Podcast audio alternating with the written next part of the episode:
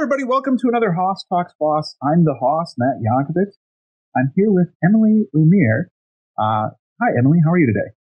I'm doing well. Thank you. Thanks for having me so, on the show. No, no problem. So, Emily, you actually have your own consulting company that is focused on positioning open source projects, more specifically, cloud native open source projects. Yeah. And actually, to be fair, I generally work with what I call open source startups or cloud native startups. So, uh, companies that are looking to monetize an open source project. Ah, yeah. And using, I think I should I should rephrase this. They're using open source as part of their business strategy um, because oh. there's a chicken and egg. Sometimes, you know, sometimes you start with the open source project and then you want to monetize that. Sometimes you, ha- you want to start a company and then a part of that strategy is having an open source project. Um, there are a lot of different ways uh, that that you can approach it. So, open source startup or open source business. I think open source startup is usually like how I would phrase the type of company that I generally work with. So, before I get into your background, because I, am curious how you got involved in this, um, I, I, am curious. You bring up an interesting point. Um, it seems that there's a lot of businesses out there who jump onto open source because of the valuation that they see these other companies get. Or like, oh, oh, you know, in order to, to become big and a unicorn, I need to be open source. So let's do that.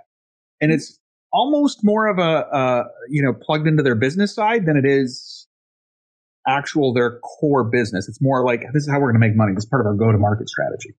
Yeah, I mean, I've even talked to founders that were that are like, if I'm going to have a company in the the cloud native space, I'm I feel like having an open source component is table stakes. Like I just don't feel like it's feasible to have a, a completely closed source company. Uh, whether or not that's true, I think is debatable because uh, I can point to fairly successful closed source, undeniably cloud native companies anyway. there, there, are there are several, right? Yes, um, but I do I do think that that that's both that's also psychological. I think there are people who start from this point of I don't want to, I don't want to like I don't want to be up on a stage talking about my closed source project. Like I feel like I'd get heckled or something like that, and that's that's legitimate. Not in, legitimate that you would get heckled. I don't think that actually happens. But so it's it, yeah. Well, so it's interesting because nowadays I think that um, when you talk about cloud native, um, a lot of people running SaaS don't have that same kind of like negative connotation around like being closed source because you you it's a, it's a it's a service right it's a software as a service so you wouldn't necessarily open source that right and so you see a lot of SaaS uh, products out there in the space and they are proprietary um, but there is no installation or open source component to them. Yeah, I mean, like if it's completely SaaS, actually, I think of SaaS as like one of the open source business models. So this the SaaS this you have your open source, and then you have like the SaaS version of the open source, um, which in some cases is actually not. I mean, the, the the pitch is always like we take the open source project and we run it for you, and we do everything, so you don't have to do anything. Um, the truth is that in not every situation is the SaaS product actually like identical to the open source project. Um, they just achieve the same thing. Mm. If that makes sense, it's kind of yeah, yeah, yeah, yeah. It's not like the in every situation. It's it's actually the SaaS is actually you know ninety five percent the open source project. Sometimes it's fifty, sometimes it's twenty. Yeah, no, I mean that that makes sense. So back to how did you get into this space? Right. Yeah, this is the fun the fun story. Um, I used to be a journalist, and uh, the the route that I took into the open source um, ecosystem was as a technology journalist and writing about technology. In fact, my my first entry into technology was writing about IoT um, IoT applications in um, like smart city applications. So that was the, okay. the, the first stepping stone. Um, but then I, I, started to write about uh, technology more broadly. Then I started to focus in on writing about cloud native. Um, and then I um, also started to work for companies doing content marketing. And uh, then from that, sort of have morphed more into doing messaging and positioning um, because what I saw was that I would get hired to do some sort of content marketing and find out that, you know, ask questions and realize that they had no idea um, how they were supposed to talk about the product. Basically, they had like problems that I was not going to solve with content marketing. And not only that, they were going to make my job like terrible as as a content marketer. So it just like pervasive in the industry was an inability to talk about their their product or their open source project and especially how they relate to each other in a way that makes mm. sense like to anybody and um, so I, I, I, really think that that's like the, the larger need in, in the industry is just being able to make sense to, to people. Um, and so is that getting back to maybe, you know, and, and for those who are listening who might not understand the difference between positioning and marketing and you know, messaging, um, maybe if you have an example that could help us, you know, like. Yeah. Yeah, good question. So positioning is more fundamental than messaging, um, but they are very related. Um, positioning is also more fundamental than um, marketing. Oh, I want to say, like, I understand marketing is a bad word in the open source ecosystem. Um, I think that that's actually um, that's unfortunate. It, people shouldn't view marketing as as a bad word. Um, and in fact, if you have a pure open source project and you have no monetization goals, this is just an open source project, you still need to do marketing because the other way to say marketing is telling people that your thing exists. And if you don't do that, um, nobody will ever find out that it exists. So anyway. Um, yeah, if you build it, isn't a guarantee that they will come. Exactly. Exactly. So, um, and I would say, uh, you know, positioning is all about uh, figuring out, you know, when you're telling people that your project exists, uh, what are you telling them? And then also, who are you telling? Uh, that's sort of the two components is uh, figuring out like what what your product or what your project is right is this a observability platform or is it actually a ci tool um, it seems very strange but you could conceivably have the same tool uh, that could have some aspects related to operations and observability and some aspects related to um, CI. And um, maybe, you know, in that situation, actually, I'm, I'm thinking of a concrete example. In this, this situation, there it was neither, like neither of those options were the best way to describe it, but they were both potentially accurate um, because they both the, this the same tool had some things that were re- related um, to CI and CD, and some things that were re- related to operations and observability. So um, you want to figure out the, the best market, the, the way that it's generally described as a market category. Um, CI platform or CI tool is a market category. Um, and that's like very well understood. Uh, there's a lot of things, you know, observability is another like market category, for example. Um, and you want to put your thing, whether it is a commercial project or a pay or, or an open source project, uh, you want to put it in the right category so that okay. people make the right assumptions about it. Um, uh, so uh, I, I, work. My my business is all about like assumptions and excluding people. I just wanted to say that. Um, because that, that's what that's, that's what positioning is all about. Actually, it's all about controlling assumptions that people make and excluding the right people. And so you want people to be able to self-select in and self-select out um, very easily. And so if you were if you were developing, you mentioned observability, a tool for observability. Um, it could have, you know, key components that integrate into your CI/CD pipeline, yep. but if the tool isn't designed for that, it's really designed for the overall observability. You know, you want to make it very clear that this is first and foremost designed for that observability market. and it's really for could be SREs or it could be dev people or it could be business people who want to know what's going on in the pipe. But is it it's it's doing the who and the what, right? Yep. So, but here's where things get interesting. Um, what you actually, in order to do positioning right, you have to actually have to let go of what it was designed for. Because here's what can happen. Um, you set out to design the best um, observability platform ever, and you integrate it with all these things, and you, um, you know, one one of the things that that you think is really important for an observability platform is that um, you it's set up during the, the at, at, the deployment phase. So it has this really tight integration into your CI/CD pipeline, and um, as a result, you know it's really tightly integrated. It makes sure that all of your other observability tools are like automatically set up correctly at the deployment phase. But you think of this as like the problem you're solving is related to observability.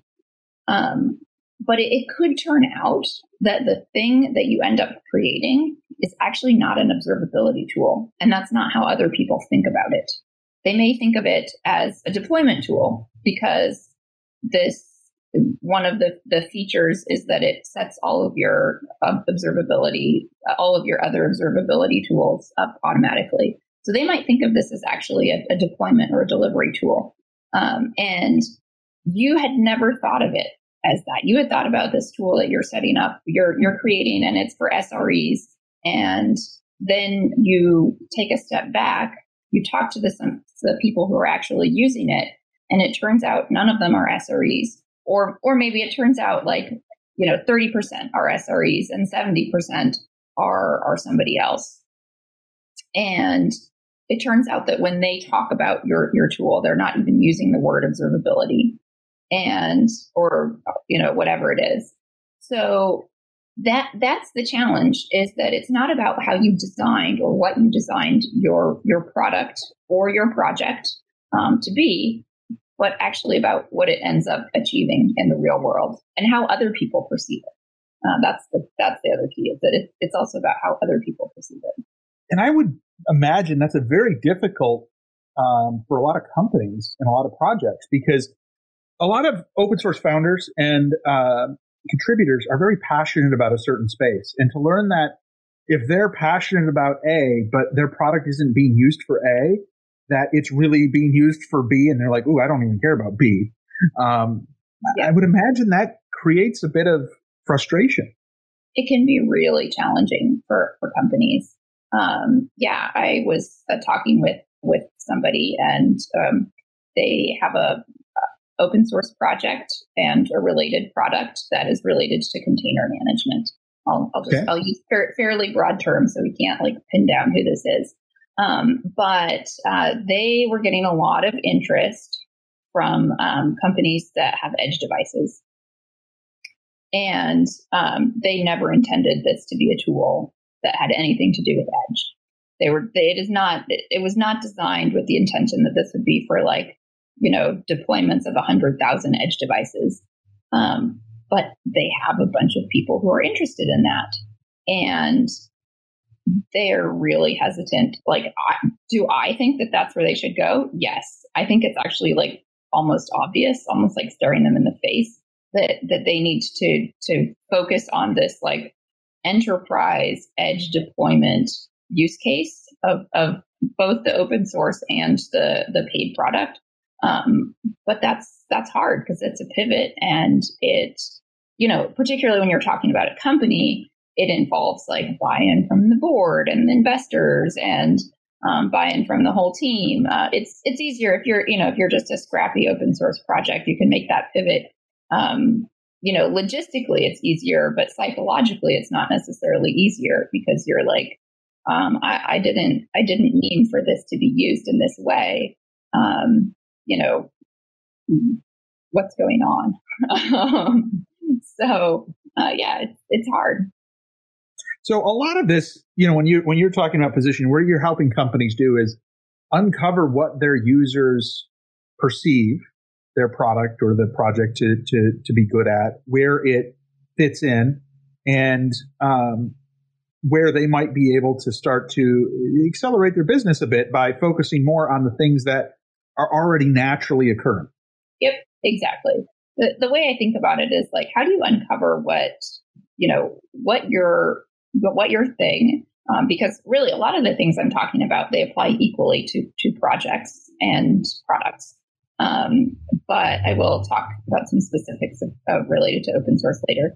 Um, but what does your thing already naturally do better than any other option? And sometimes it's not the thing you you originally thought of.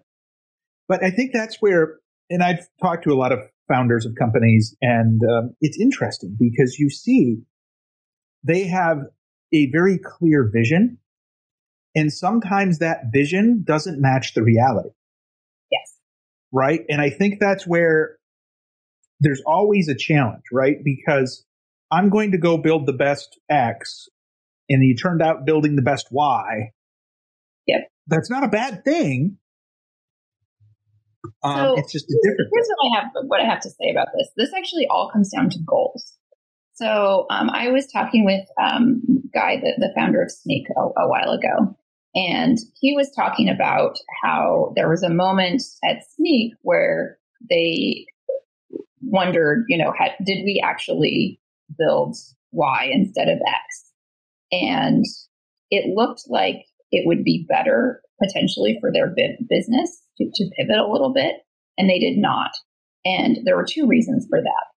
Reason number one was that they had a very, like, a vision that was r- related to almost like a mission about incorporating security into development.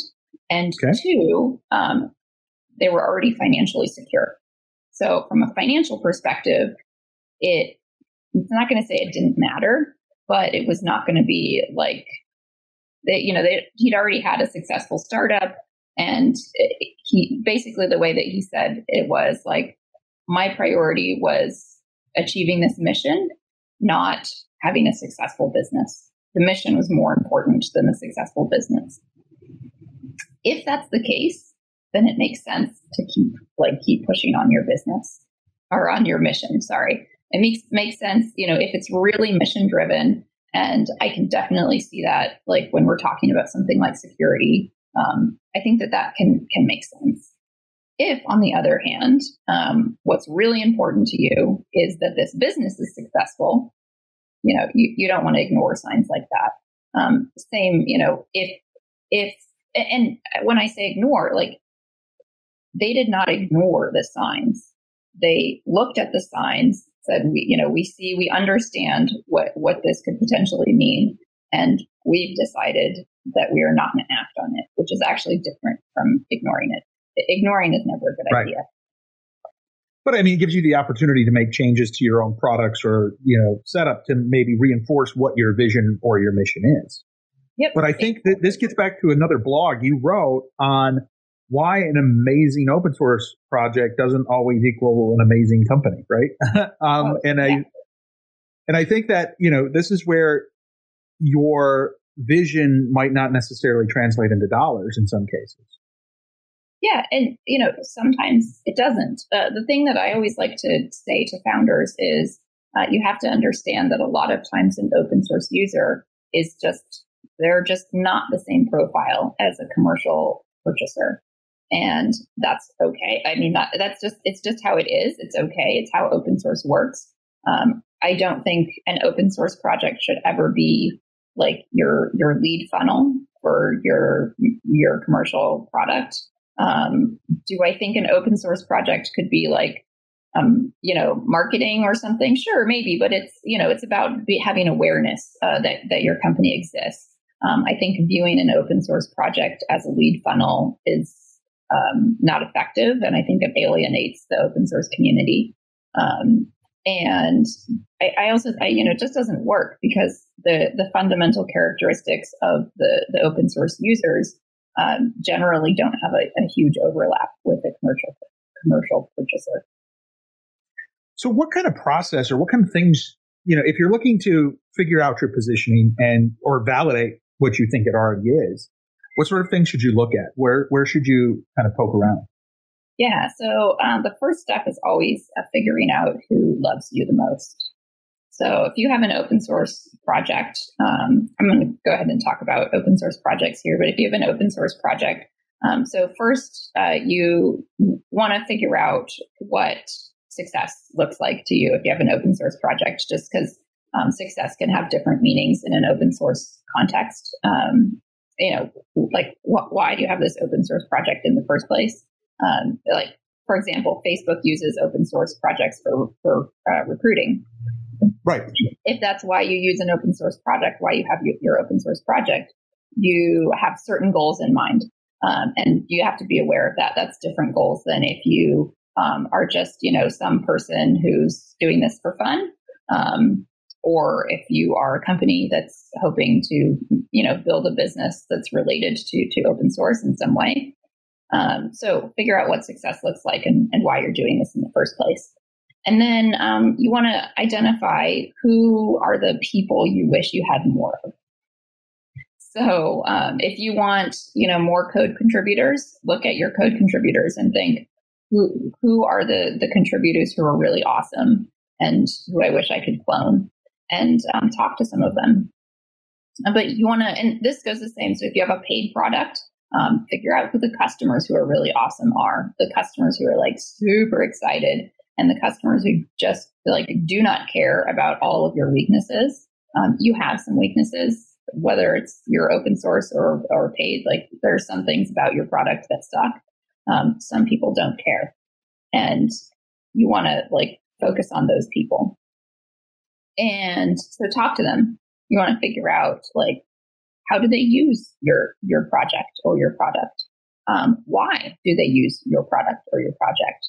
Uh, what what was the moment when they decided that they were going to try this out? What what pain were they experiencing, and um, what did they want to achieve? And what words do they use to, to describe your product? Um, I, I, always ask a question when I do customer interviews, like if you were to describe this to a colleague, what would you say? And uh, that's, you know, you don't want to rely 100% on that, but it's a really good input into um, how people, the type of people that, that you want more of, how they think about, about your thing. Uh, so then after you do that, uh, you sort of use that as like a jumping off point to then um, think about, oh, there's something I missed that's really important. Uh, what would they do if you didn't exist? And that's mm. really important, actually, because it tells you what the true comparison that they're making in their head is. So the the thing that a lot of founders also sort of get really hung up on is their competitors. And when they say competitors, they mean like you know some other startup that does the same thing that they do. But um, in the minds of a lot of users, the competitor is to do nothing. It's the status quo. And That's a big thing. Yeah. Yes. And um, the status quo could mean it could mean like to, to achieve the same outcome, we're going to hire a new person, or to achieve the same outcome, we're going to do manual work for eight hours, or to achieve the same outcome, um, you know, we're yeah for security. I always make that. I always say like for security, like to achieve the same outcome, we're going to cross our fingers. And, um, you know, what, so what are they, what would they actually do if you didn't exist? That's who they're really comparing you to. So if you say you're really easy to use and the alternative is crossing your fingers, people are going to be like, eh, I'll just keep crossing my fingers. Yeah. And I think it's, it's interesting. You, you brought up a couple of really interesting points. Um, I, I, think that um, one of the things that most people don't realize is apathy or doing nothing is the biggest threat to open source companies, right? Um, in, all, all because companies, all companies. Well, this not, yeah, this is not unique about open source companies.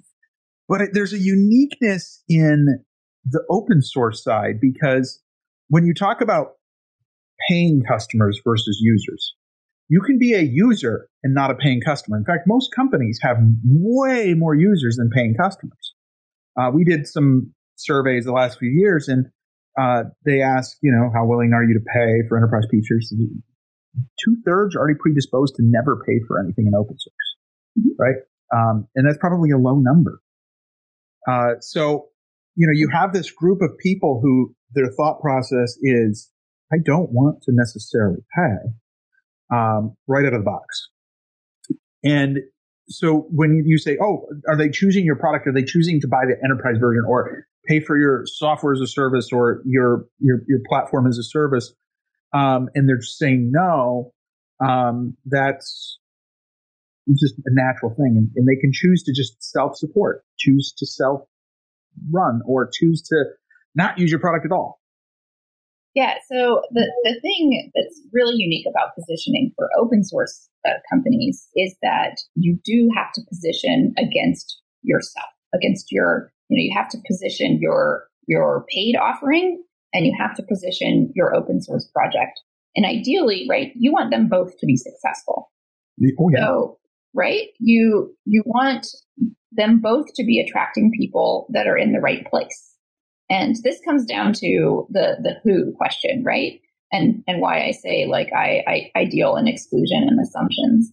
Um, because you want it to be really easy for people to self exclude, so to speak, or self select is really the the the right word. Um, and this goes for people who are not appropriate for either of your of your um, offerings, your open source or your your paid thing. Um, but you also want people to really easily understand which of those two things is best for them. And, you know, the way that I think about it, this is really hard for companies. Um, but you don't want people who would actually be better off in open source to be paying you just as much as you don't want people who would actually be better off with the paid thing to be just self supporting with open source that is a hard pitch to a lot of shareholders and investors. It really is. I'm not saying I agree with you 100%, by the way. That's a hard thing to say, though. The hardest thing with any startup or any business is figuring out when to say no.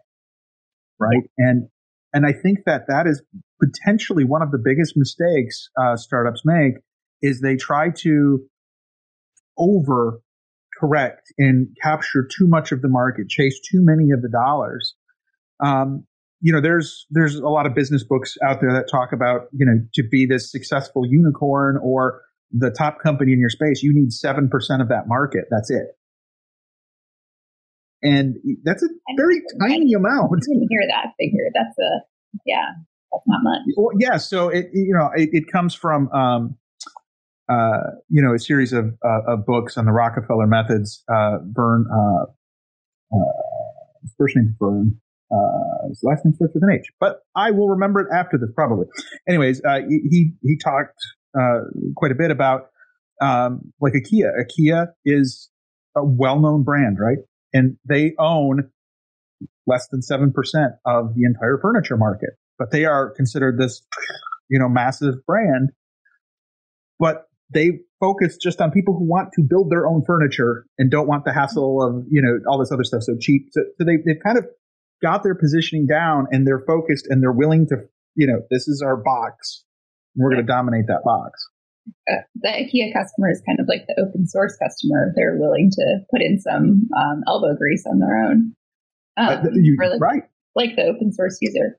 Um, but the, the point of positioning actually is to take that broader market and narrow it down so that instead it's like you might say, well, we have 7% of the overall furniture market, but we have, let's say, 90% of the market, and I this, I'm just making that up, um, of the market for, you know, people who have a tight budget and they don't and they don't like to shop at the shop at thrift shops, right? Because I would imagine like that one of the competitive alternatives for IKEA is going to Goodwill. And yeah. Right, it's going to be a similar. It's going to be a, a similar price point probably, and like honestly, you'll probably get higher quality at Goodwill. So um, IKEA's positioning is people who have some people hate buying used furniture or used stuff in general. So therefore, you know, good looking furniture for people who um, are averse to buying used and don't really care about quality.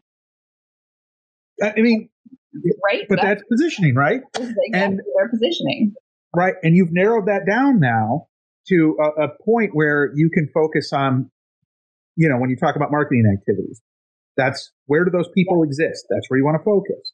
You know, when you talk about new products, what does that subset want in their products? Exactly. And it's very and hard. Now, and now IKEA has like 100% of that market. I mean, who, where else yeah. do you go if you if you have a, a super tight budget, but you're not going to go shop at Goodwill? Right. I mean, it's you're you're right. I mean, that's yeah. a low part of the market. But that, yeah, yeah, if you don't, if you just don't like to use stuff in general, you don't shop at, at garage sales either. Um, I, I, like garage sales. So. that's okay, right? I mean, it's fun. Um, but I, I think that's where, you know, um, uh, you know, and as I talk with different executives, and you know, they, they look at the broader market, yeah. and they're like, "Ooh, we're going to capture all this market. We're going to like, you know, this is what we're going to do." And you see open source projects start as a core set of mission values, and then over time, to expand their market share, they start to try to add new features, new functionality, new other things to jump, right? You know, so, you know, hey, we're, we're really focused on this. Let's jump to the next size and the next. And they, they, they, they, they, they often lose their purpose in a lot of cases um, and the, it's hard for them to narrow back down because it's again saying no. Yeah. So, and the problem, of course, with that is that if you're trying to expand by adding new features, you can, in fact, end up serving your original target market or serving a core market worse than you did at the at the beginning. And um, you know, I wouldn't say I, I, will caution the companies. You know, I I say you, you totally should expand, but certainly, at the, it's like you want to be proportionate. You know, if you're Google, like do whatever you want, take take on whatever. yeah, if you've got that much money, there's yeah. a different rule book. It, exactly. Um, but at the beginning, you know, when you have five million dollars of venture funding, for example, or you know, even more so if you're bootstrapped, so you have like your your your severance pay from your last job, and uh, you're you're trying to figure out how to focus. Well, you have you have to really focus in on a very tight market um, because uh, it's just it's just uh, otherwise you won't get any traction. And you also can't legitimately claim to to serve the needs of a super diverse group of, of customers um, but it is totally possible with very limited resources to meet the needs of a very very specific uh, type of of customer um, or open source user, right? This applies equally, I want to say, to open source projects. Um, so if you are just one person who's developing an open source project in their spare time, and you want an open source project that's going to actually get used and that's going to develop a community and that's going to have like a you know a vibrant community that's not just you you want to focus on something really specific um, where you know that the existing options uh, are not serving that that market well. And that there's there's lots and lots of opportunities of this because for this because again the big guys the big the like Googles and AWSs and Red Hats uh, they are just too big to go after really really tiny subsets. And they're going to offer like these sort of all general purpose all in one solutions that are not going to meet the needs of, of really specific niches. And if you as a startup can, then, you know, one, one of the questions a, a lot of companies or a lot of like very early stage companies get is like, you know, what, why, why would I go with you? You know, you're, you're going to go out of business in two years or, you know, it seems like a, a risk, whatever, blah, blah, blah. But if you can say, like, yes, you know, we might go out of business in two years, that's true. Um, but uh, we offer, you know, X, Y, Z. And when you say X, Y, Z, it, you should be talking about value or at least benefits, not like the features. But we let you do X, Y, Z that's really important to people who fit your very specific characteristic. And if you go to AWS, sure, you can use a general purpose thing and you can spend the next two months like clicking boxes to set it up. Um, but we have this thing and it perfectly meets exactly the needs that you have then yeah, like they're going to say yes. They're they're going to go for that, and they're going to tell your friend their friends that are like fit their exact same characteristics. And guess what? If there's only a hundred of those people that exist in the world, you can probably like a they probably already know each other. B, you can meet your sales goal. I mean, if your sales goal is like eight for this next year, or even if your sales goal is like 20 for the next year, you're actually more likely to meet it if you're in this like really, really narrow niche and you, you fix something and are able to communicate that you fix that thing um, really, really well. Then if you're trying to sell 20 general purpose, blah, sort of mushy things to anyone who comes. And I think that's where, if you can narrow your focus, especially early on, and you build that fervent fan base within that segment, it becomes easier to have those conversations with those people on what else can we do to help you? Yes. And that's how you can expand. Yep, exactly. And you know, you can also expand. You can expand to adjacent markets. Uh, you you can expand, um, you know, to a, a, adjacent. There's a lot of ways, by the way, that I define like characteristics. This is another thing I think people get really caught up on is they get caught up on like industry verticals, and particularly in the open source space and in this space that I work in.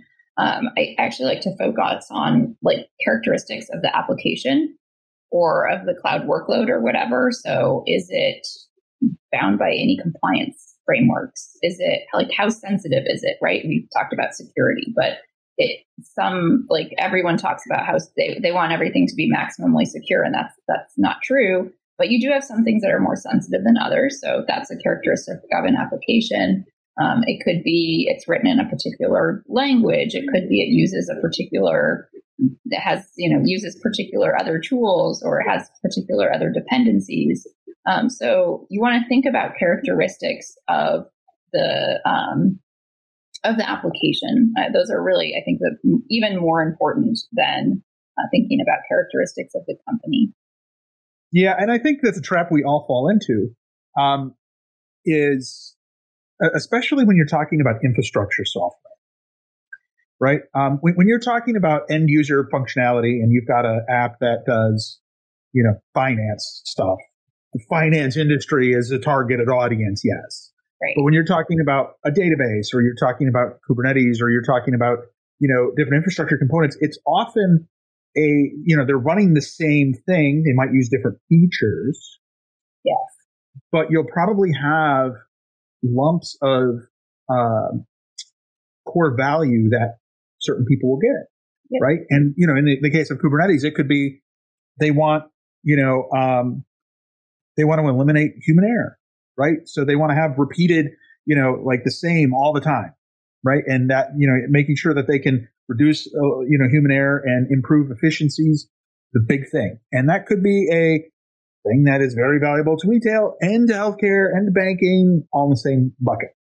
Yep, definitely. I mean, and you do think that so within an, an organization, there's going to be different buckets, right? particularly if you're talking about like a big organization. So let's say, you know, we're talking about a huge retail enterprise. They are going to have some apps that are customer facing and they're going to have some that are not. Uh, they're going to have some that deal with with sensitive, with personal information. They're going to have some that do not. Um, they're going to have some that if they go down, it costs them like you know a million dollars a second. They're going to have some that can go down for two weeks, and it's like it's kind of annoying, but it's not really a big deal. And so that's why I think it's important to really, really dial in on the characteristics of the application rather than like focusing too much on the company, because you know, a customer facing application at an e commerce site versus at um, a bank, well, maybe banking is bad because that's like really high stakes. Um, but, um, you know, a customer facing application that, that produces revenue in some way is going to be like vastly more important regardless of what industry it's in than an internal like HR application. Or yeah, a blog or a wiki or a yes, yeah, or something that's customer facing but that doesn't produce revenue, right? So um, you you want to think of that like that's actually a really good characteristic to think of. Like, is this related to something that produces revenue or not? Okay, great. So Emily, um, where can people find out more about what you do and maybe take a look at you know some of the the articles and you, you even have your own podcast which i was a guest on yes thank you so where, where, can they find this so um, you can come to my website which is emilyomier.com um, i know my last name's a little hard to spell um, but uh, you can also look for cloud native startup which is my podcast um, positioning open source is my blog. If you just go to positioningopensource.com, that will lead you over to my website and to my, my blog. Um, let's see, what else? I also write a column at the New Stack uh, that is about entrepreneurship for engineers. Um, so you can head over to the New Stack and, and find some of my work there. Um, I think that that's about it. All right. I'm, I'm all well, open, so yeah, well, like everybody nowadays, right? So many ways to get in touch with people. Yeah. Uh, but Emily, thank you for coming. And I would encourage everybody to check out Emily's blogs and her podcast, um, especially if you're in that startup space, you're looking to maybe start a new uh, company, you're looking for some advice and uh, looking to how to accelerate maybe your open source project as well. Thank you so much. All right. Thanks, Emily. Thanks for coming in. Wow, what a great episode that was. We really appreciate you coming and checking it out. We hope that you love open source as much as we do. If you like this video, go ahead and subscribe to us on the YouTube channel. Follow us on Facebook, Twitter, Instagram, and LinkedIn. And of course, tune in to next week's episode. We really appreciate you coming and talking open source with us.